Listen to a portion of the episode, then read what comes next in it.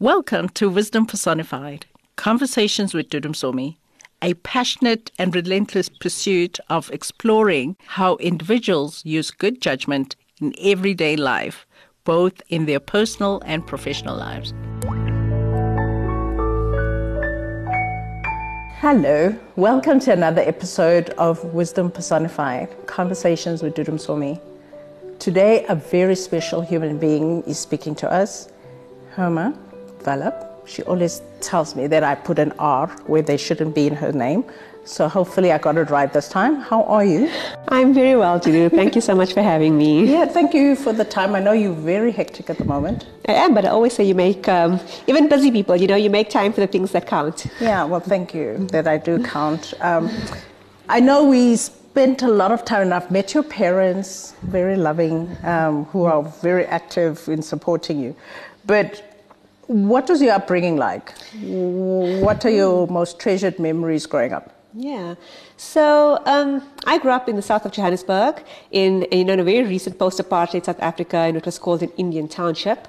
And, you know, my memories from a personal perspective, and like you said, you know, I grew up in a very loving family, a very loving community, um, and very fond memories from that perspective, in a very, um, you know, community-driven, cultural, rich in culture. Mm-hmm. Um, this whole thing about previously disadvantaged, I think I never felt that growing up. However, at the age of 18, so I was very fortunate to get a scholarship to study engineering um, at the University of Cape Town. Mm-hmm. So, you know, different city. Yeah. First time away from home. And it was really at the age of 18 for the very first time that I was exposed to diversity. Mm-hmm. So, you know, um, growing up in an Indian community, Indian school, Indian teachers, Indian friends, and then you got to Cape Town, and you know it was like there was a whole world out there that nobody told me about. And with that, also that's the first time where I felt, oh my gosh, um, I was, I did have limited exposure. I did, you know, I went to a very, I think I was that last generation who went through the government school, very basic, excellent education, excellent teachers, but no frills and fusses. I didn't yeah. have extramural activities and you know my school didn't even have prefects. And here you are sitting there with people who are jacks up their schools. I didn't even know what that, what that was when I got yeah. to uni. And I was like oh my god how am I going to compete at this level? And I realized at that point what the political system of South Africa had sort of robbed me of if you will. Yeah. So do you think you were in a bubble in a way? Yes absolutely. Absolutely. Um, and again like I said it's not in a positive and a negative way. So, and again, you, you've met my parents. I'm always saying my mom's my biggest inspiration, my dad's my biggest fan. And my parents, by no fault of theirs, they did the best job they knew how to. But I wasn't brought up in a community that, you know, I wasn't brought up, brought up to dream, to believe that I can be more than. You know, our culture sometimes also says, you know, you grow up to serve and be humble, um, do good, get a good job, and, you know, live a good life. But yeah. um, this whole thing about ambition and drive and wanting to be successful, uh, I'm, if you ask me about leadership, for example, a lot of people believe leaders are born. Yeah. I absolutely, I was an insecure teenager sitting at the back of the classroom. It was only really in my 20s, one partly after this exposure, and I think things like that either make or break you. Mm. And for me, when I said, how am I going to compete at this level? I could have called and cowered and ran away, but I feel like hopefully I've risen to the challenge. And because I saw what disparity there was, I was like, what can I do about it? Yeah. And I think the leader within me was then born in my 20s, yeah. and that's Because it's inspired by the circumstance. But I mean, it's interesting you use the word ambition. Mm-hmm. I mean, that's one of the first things. I mean, when I was like thinking about our relationship, mm-hmm. your energy is very ambitious. Where did that come from? Pain and anger and frustration. um, I, I, say it a bit facetiously, but it's true, right? So even with, I've worked in the bigger gender parity space for the last, the better half of the last two decades almost. And it was just really born out of just being so frustrated at how unjust the world is. Um, you know, you can be the best at what you do, you can be smart, you can work hard, and sometimes just because you don't look the part, um, you know, you don't look what people expect you to look like, things are stacked up against you.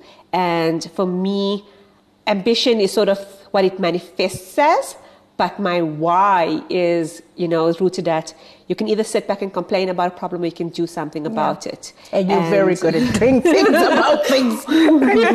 that I know. So when we're talking about wisdom versus intelligence, what do you think wisdom is as opposed to intelligence? So one of my favorite quotes, and I'm sure you've heard this one before, Mm. but you know, knowledge or intelligence is knowing that a tomato is a fruit. Okay. Wisdom is knowing not to put it in a fruit salad. and I think for me that just encompasses everything, Yeah. right? And again, you know, I came from You sure we can't put a tomato in a fruit well, salad? you can. These days with fusion, you know, anything goes. Yeah. Um, but it's just that, right? So, especially coming from again a background I did where I had very strong academics and intelligence is important, right? But this whole thing about book smart versus street smart, about um, relationships, people, empathy, all of that for me is embedded in wisdom. Intelligence and knowledge also important for sure, no doubt, right? But it's very black and white.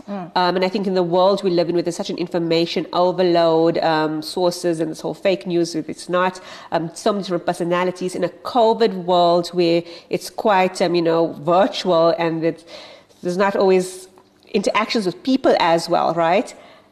Intelligence is for me two dimensional, if you will. Yeah. Not, wisdom is three dimensional, four dimensional, what goes beyond. Wow. So understanding the depth beyond it. And for me, it's really important and how we bring that to life and how we build it into the way we walk through our lives on a daily basis.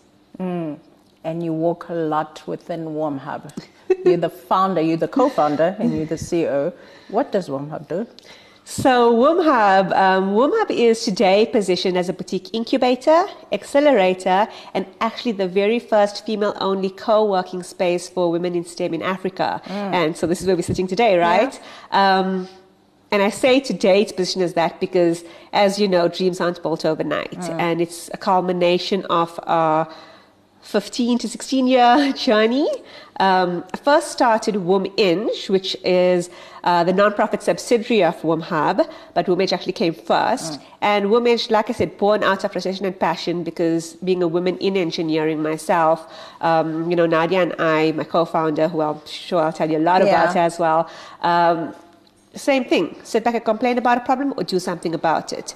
As engineering students, female engineering students, engineering is hard enough as it is. And when you have all these other layers compounded, it just makes the challenges so much more emphasized. And we're like, it shouldn't be this hard. And more importantly, those women coming after us should not have to face the same challenges we faced.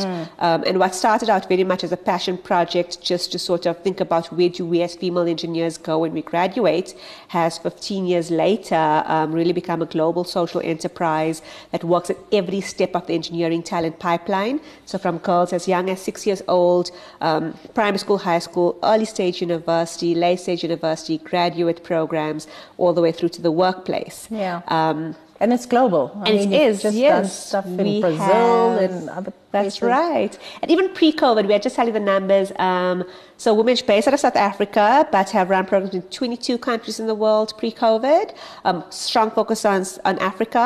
And, um, you know, as I talk about talent pipeline, we started doing a lot more in the innovation entrepreneurship space.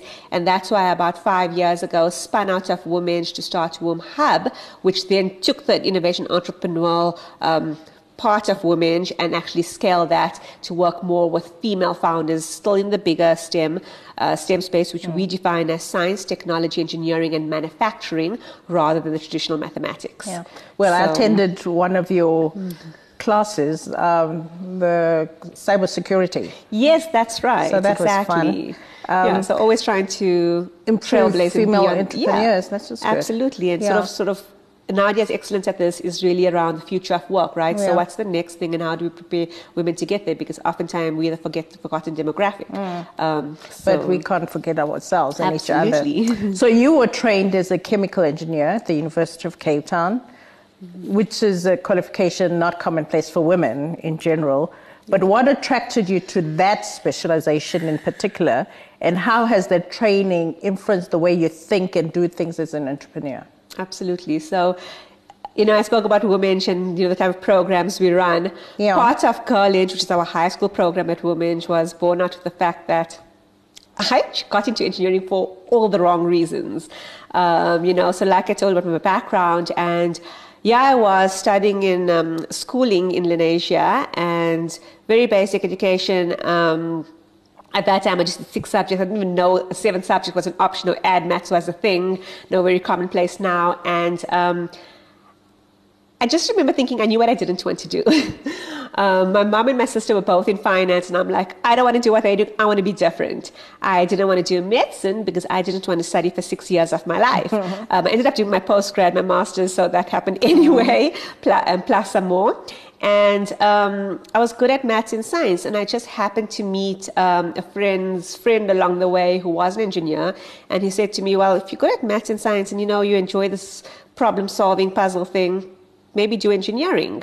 Um, and then, like I said, I'd seen a call out um, for bursaries and scholarships, and I'd applied to Sasol. And because I got the scholarship, um, Sasol essentially said to me, you could do industrial engineering at Wits or chemical engineering in Cape Town at UCT. And I was like, I want to go to Cape Town. Far from home, is that? Is right. that the reason here? And um, so again, all the wrong reasons, but honestly, I am so grateful. It, I even they say you don't know what you don't know. And I didn't know just how much I was going to love it. I thrived. I really did enjoy practicing as an engineer. I did go on and work in the oil and gas space for about six years.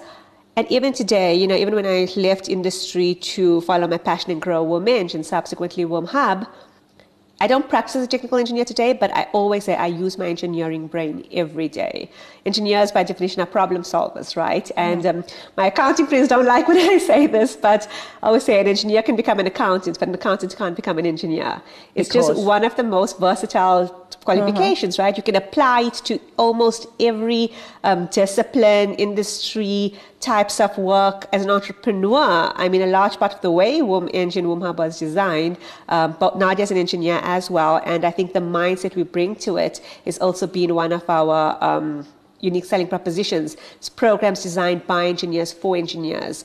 You know, we've ex- it's one of our experiences, again, our frustrations. Mm. And I think that is something that's quite special for us. Now that you talk about unique value proposition, what is your unique value proposition? As a person, yeah, geez, um, my relentless drive to um, really, like I said, just ambitiously, as the adjective you use, but change the world, right? I, again, if you asked me 15, if someone told me 15 years ago that this is where I would be, I would have laughed it off. I would have been like, not possible, right? But there's a fire within me that and it's a good and a bad thing because again Nadia and my team always say I, I continue to move the goalposts every mm, time we reach a milestone I'm like okay let's go further and I think for me I just it's not even about me but I want to know that the work I'm doing today will leave a legacy and make an impact tomorrow and I think for me and uh, that's not unique and there's a lot of people who exist like that mm-hmm. but I think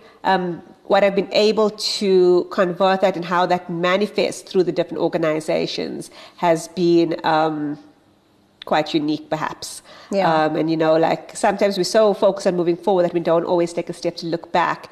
But if I look back today, um, I've essentially created a whole ecosystem supporting girls and women um, from, you know, awareness and breaking stereotypes at early stage, employability at leadership and leadership going into qualifications and, employ, and, and, employing in the workplace, but also owning the space as entrepreneurs and founders through WomHub. And my next step in the journey now is um, raising my first fund so that I can um, uh, attack the challenge of access to capital for, that women face. Yeah. Um, and, how's that going?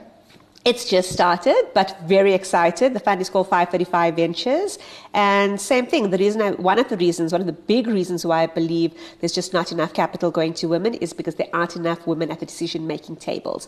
Not enough female fund managers, not enough females on investment committees. And until that changes, uh, we, are not going to see uh, fast enough trajectories. So, I'm now um, on a journey raising my first fund as a first-time female fund manager. Um, yeah, it's a pan. You'll, you'll do well. I hope so. I yeah. hope so. you have but, to walk your talk, right? Yeah, and you you do. Mm. But you know, with this energy of ambition that you have, I know that um, you kind of had a personal pain from divorce, especially you like winning at everything. I think, um, and I think you have the best of intentions when you go into things, mm-hmm. and, and and there's no way you didn't go into that not mm-hmm. wanting it to last.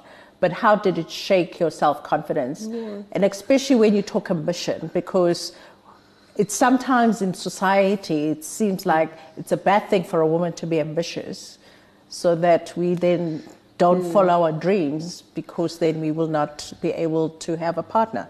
What's your view Hmm. around that? Yes, I think for me, you're absolutely right. So, one, we don't live our life in silos, right? So, um, everything integrates into each other, whether you like whether you like to or not, or whether you choose for it to or not. And in my journey, um, so ambitious, absolutely, and unapologetically so.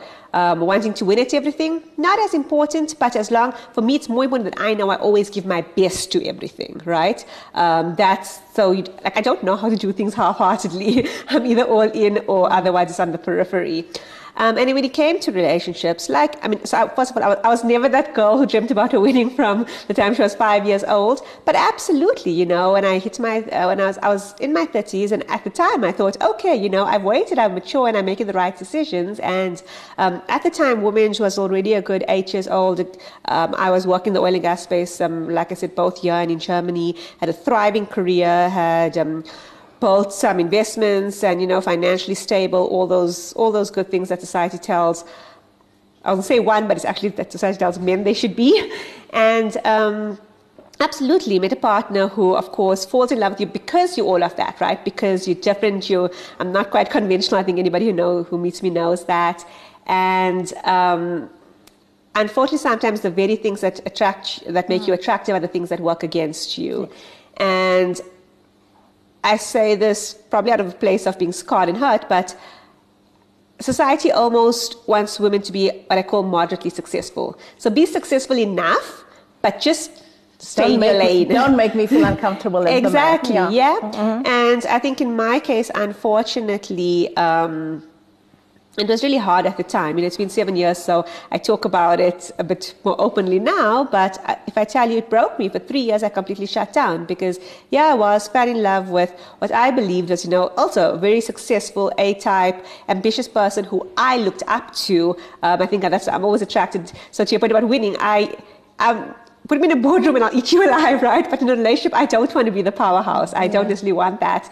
And um, whatever it was, fell in love with that. Um, three months into the relationship, he left because I didn't fit the role of a traditional Indian wife. Yeah. And, you know, it hit me because on one hand, the world is celebrating you. You're doing interviews, you're on covers of magazines, you're winning awards, your organization's growing, and everyone's talking about how you're a role model for women. For the very same reason, you pay the ultimate price Yeah. personally, right? Um, and it leaves you so conflicted because you start questioning everything. I started questioning my work. I started questioning who I was. It's like when a woodpecker pecks at a tree, right? The first peck, the second peck doesn't really make an impact, but my, many pecks later, the tree starts falling apart. And then someone keeps pecking at you, at your confidence, at your own self worth. Um, I started believing I wasn't good enough. I started believing my work wasn't important. I started believing um, maybe to be happy, I can't be this. Um, and it really did break me. And you know, you talk about winning, and the opposite of winning is failing. And that's when, when, when he left, I felt like the ultimate failure. Yeah. I didn't know, didn't matter to me if all the other successes was happening around me because the thing I valued the most, relationships and people are what I value over and above everything else. And I think to your point about people think that ambitious women are, for lack of better words, don't have feelings. Yeah. Right. like your independence precludes you from wanting a partner. exactly, or having, um, or like wanting to be loved. Absolutely, And and, and all feelings. those things that go with it. Yeah. And I remember, and I think you knew me at the time, and I think for three years, many people just so we were worried. you just I, I- shut down. Yeah. But shut down internally meaning socially and the like, right? Mm. On the flip side, you go to my social media pages, you'd still see me. Bright smile, right? Because what do we do? We project. The world Yeah. Mm. asks, "How are you?" I'm fine. I'm great. Uh, but internally, you just really wants to hear the, the sob stories? Yeah. I suppose. And it's and, and but I think that's just it. It was it's conversations like these was only really about two years ago when the first time I spoke about it more openly and a couple of things happened. One, unfortunately I I learned that I'm not the anomaly, it's more common than any It is, should be. yeah. The second thing was by telling my story, and like I'm no superwoman, I'm nothing special. If I can achieve what I have with my organizations, anybody can do it. And I think in sharing your vulnerabilities and the fact that you aren't, you know, infallible, it, it gave permission to those around me to do the same. Yeah. Um, I'm a hot mess most of the time. um, and you know what? It's okay to be so. Um, I was also just very fortunate to be surrounded by extremely incredible support system in the shape of my parents, my sibling, my um, friends, my co-founder Nadia, who was just a superstar at the time. And this is why partners in, in business is so Yeah. important. Um, she's a joke, but and I think it's so true though. They say the, the, the most important decision you're going to make in life is choosing a business partner more than even a life partner. Yeah. I, I don't regret the, the, the life partnership falling apart. I'm just so glad that Nadia is my business partner, and it's so much more has just been the most incredible relationship over the last 15 years. Yeah, it, it really has worked. It's an inspiration to watch. And as you talk about that, you've been awarded many accolades in your young life, like being named one of South Africans of South Africa's inspiring 50 women in tech, one of the top 200 young South Africans by um, Mail and Guardian, amongst many others you know um, and, and and i think that's why we all felt it because we could see you were interpreting it as a personal failure and yet we could see the amazing things that you do but moving on from that what keeps you awake at night Oh, geez, so many things. um, a large part of it is so. So I see this in layers, right? So it's the big macro level uh, layer, and like I said, I was so fortunate, or I am so fortunate, that I found my purpose early in life. Um, it has morphed and shaped and taken shape in different forms, but to me, like I said, the bigger gender parity umbrella and sort of um, leveling the playing field for women has always been sort of the core and the macro level of the why. And we still have so far to go. So, you know, on a very big level, that's just knowing how much work there is keeps me up at night. But of course, faltering down to bite-sized chunks. You know, I'm a builder.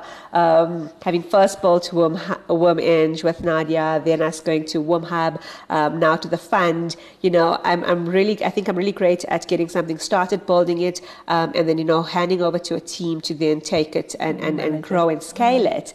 Um, but that's that's this whole thing about when you've built something and what its next stage and letting go. It's like I'm not a parent, I don't have authority to speak on that level, but it's like building and parenting these organizations and then handing them over and sending them off to college. That Yeah. sometimes keeps me up at night, right? So having put your blood, sweat, and tears into organizations and trying to um, uh, and hoping that they will building in such a way that they will thrive without you. Yeah. Um, the thing that keeps me up as a individual is in everything I do, I should never be the product. If you're the product, then that is always dependent on you. I am just the conduit. Um, and as long as I'm the conduit, that means remove me from the equation, it will still, still live, thrive. it will still thrive. Yeah. So right now, I am focusing on um, exiting in terms in, at different stages, perhaps, and. Um, I joked about it, but I, I think it's, it's more serious than a joke. But I always say I want to retire at 40, not retire, and um, I don't think I'm ever not going to work, but I don't want to ever be working because I have to, and you know. Um, that whole thing about building organizations, worrying about where the next paycheck is going to come from, um, ensuring your staff's okay. I want to know that, you know, in a couple of years' time, it's talk to legacy again, but I'm working because I want to, To, and yeah. not because I have You to. have to, yeah. I love what I do. I absolutely do. So I think I'll, I'll continue working by choice for a you'll very long find time. other things to do i'm but sure my my my goal is to make sure that you know you shouldn't be like I've hustled for the better part of my 30s and um, what is that what is that working towards yeah I just want to be able to invest in. I want to invest in other female businesses. I want to. I want to be able And to be that mentor. MBA. And I'm finishing my, my MBA exactly. Um, I want to a study, doctorate. but that's just it. So you're doing all those things. Like I want to study. I realize I am a nerd at heart. I do love studying as much as I push and scream about it. I want to study. I want to. I want to be that enabler for other businesses, for other Yeah. women. For I really really want to spend the next couple of years um, being an activator. I'm an operator at the moment, and I want to move from being an operator to an activator. Hmm. something we need to delve into more another time. Um, just before we close, what's still on your bucket list to do? Jeez, retire at 40. Uh-huh. um, that's a big one. It's, you know, um, so there's, there's again, there's a more, I say superficial lightly, but of course I, am I'm, I'm a traveler. I, I must say I've, been in, I've enjoyed being grounded during COVID. Um, I did 53 flights in 2019, all long haul. Yeah. So this was a stark change for me. I do have a travel bucket list socially. Um, but I think for me, that's a, that's a great question. Um, more than bucket list, the thing that I want to do other than anything, because a lot of everything we've spoken about has always been part of the bigger mm-hmm. Work or professional spectrum. Because for me, my work, it's the same. But there's something that I'm very passionate about is animals. And in my later life, I absolutely would love to own an animal sanctuary, mm. um, a rescue sanctuary for animals. Um, uh, you know, yes, domestic animals like dogs and cats, but perhaps wild animals from a sanctuary protection conserv- conservation mm, that's space. an interesting one. Um, yeah, so I think hmm. that's something that I, I, just haven't had time to focus on because of all this other stuff I'm doing. Well, it's a, it's a stepping stone towards that. So, in closing, mm. if this was the last conversation, mm-hmm. what's, what wisdom would you like to leave us with? It sounds so simple, um, but it's something I've struggled with the most. Um, is knowing your own self worth and I think again, Nadia, um, you know, she really is such a strong force in my life, and she says she says this to me, and I'm gonna say to everybody else is own your awesome. and again, it's I think for women especially, especially we don't give ourselves enough credit. We don't own our awesome, um, and it's only when you have that inner self worth that others around you will really hold you worthy too.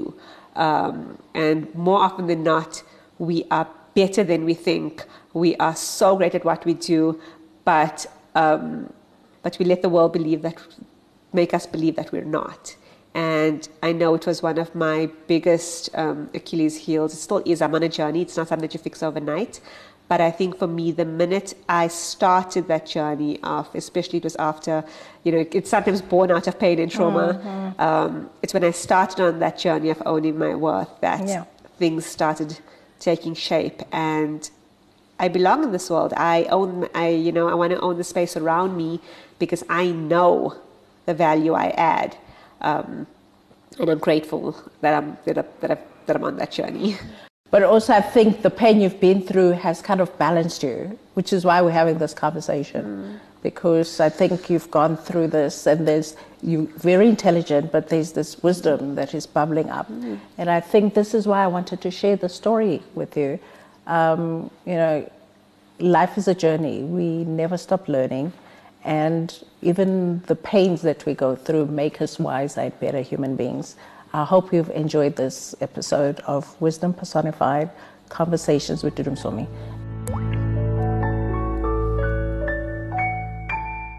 Thank you for listening to this episode of Wisdom Personified Conversations with Dudu Msomi.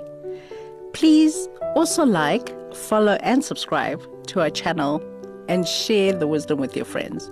I would love it if you could rate and review as well. Wisdom Personified Conversations with Dudu Msomi is also available on YouTube, Facebook Watch, Apple, and Google Podcasts, as well as Spotify. Enjoy the wisdom journey.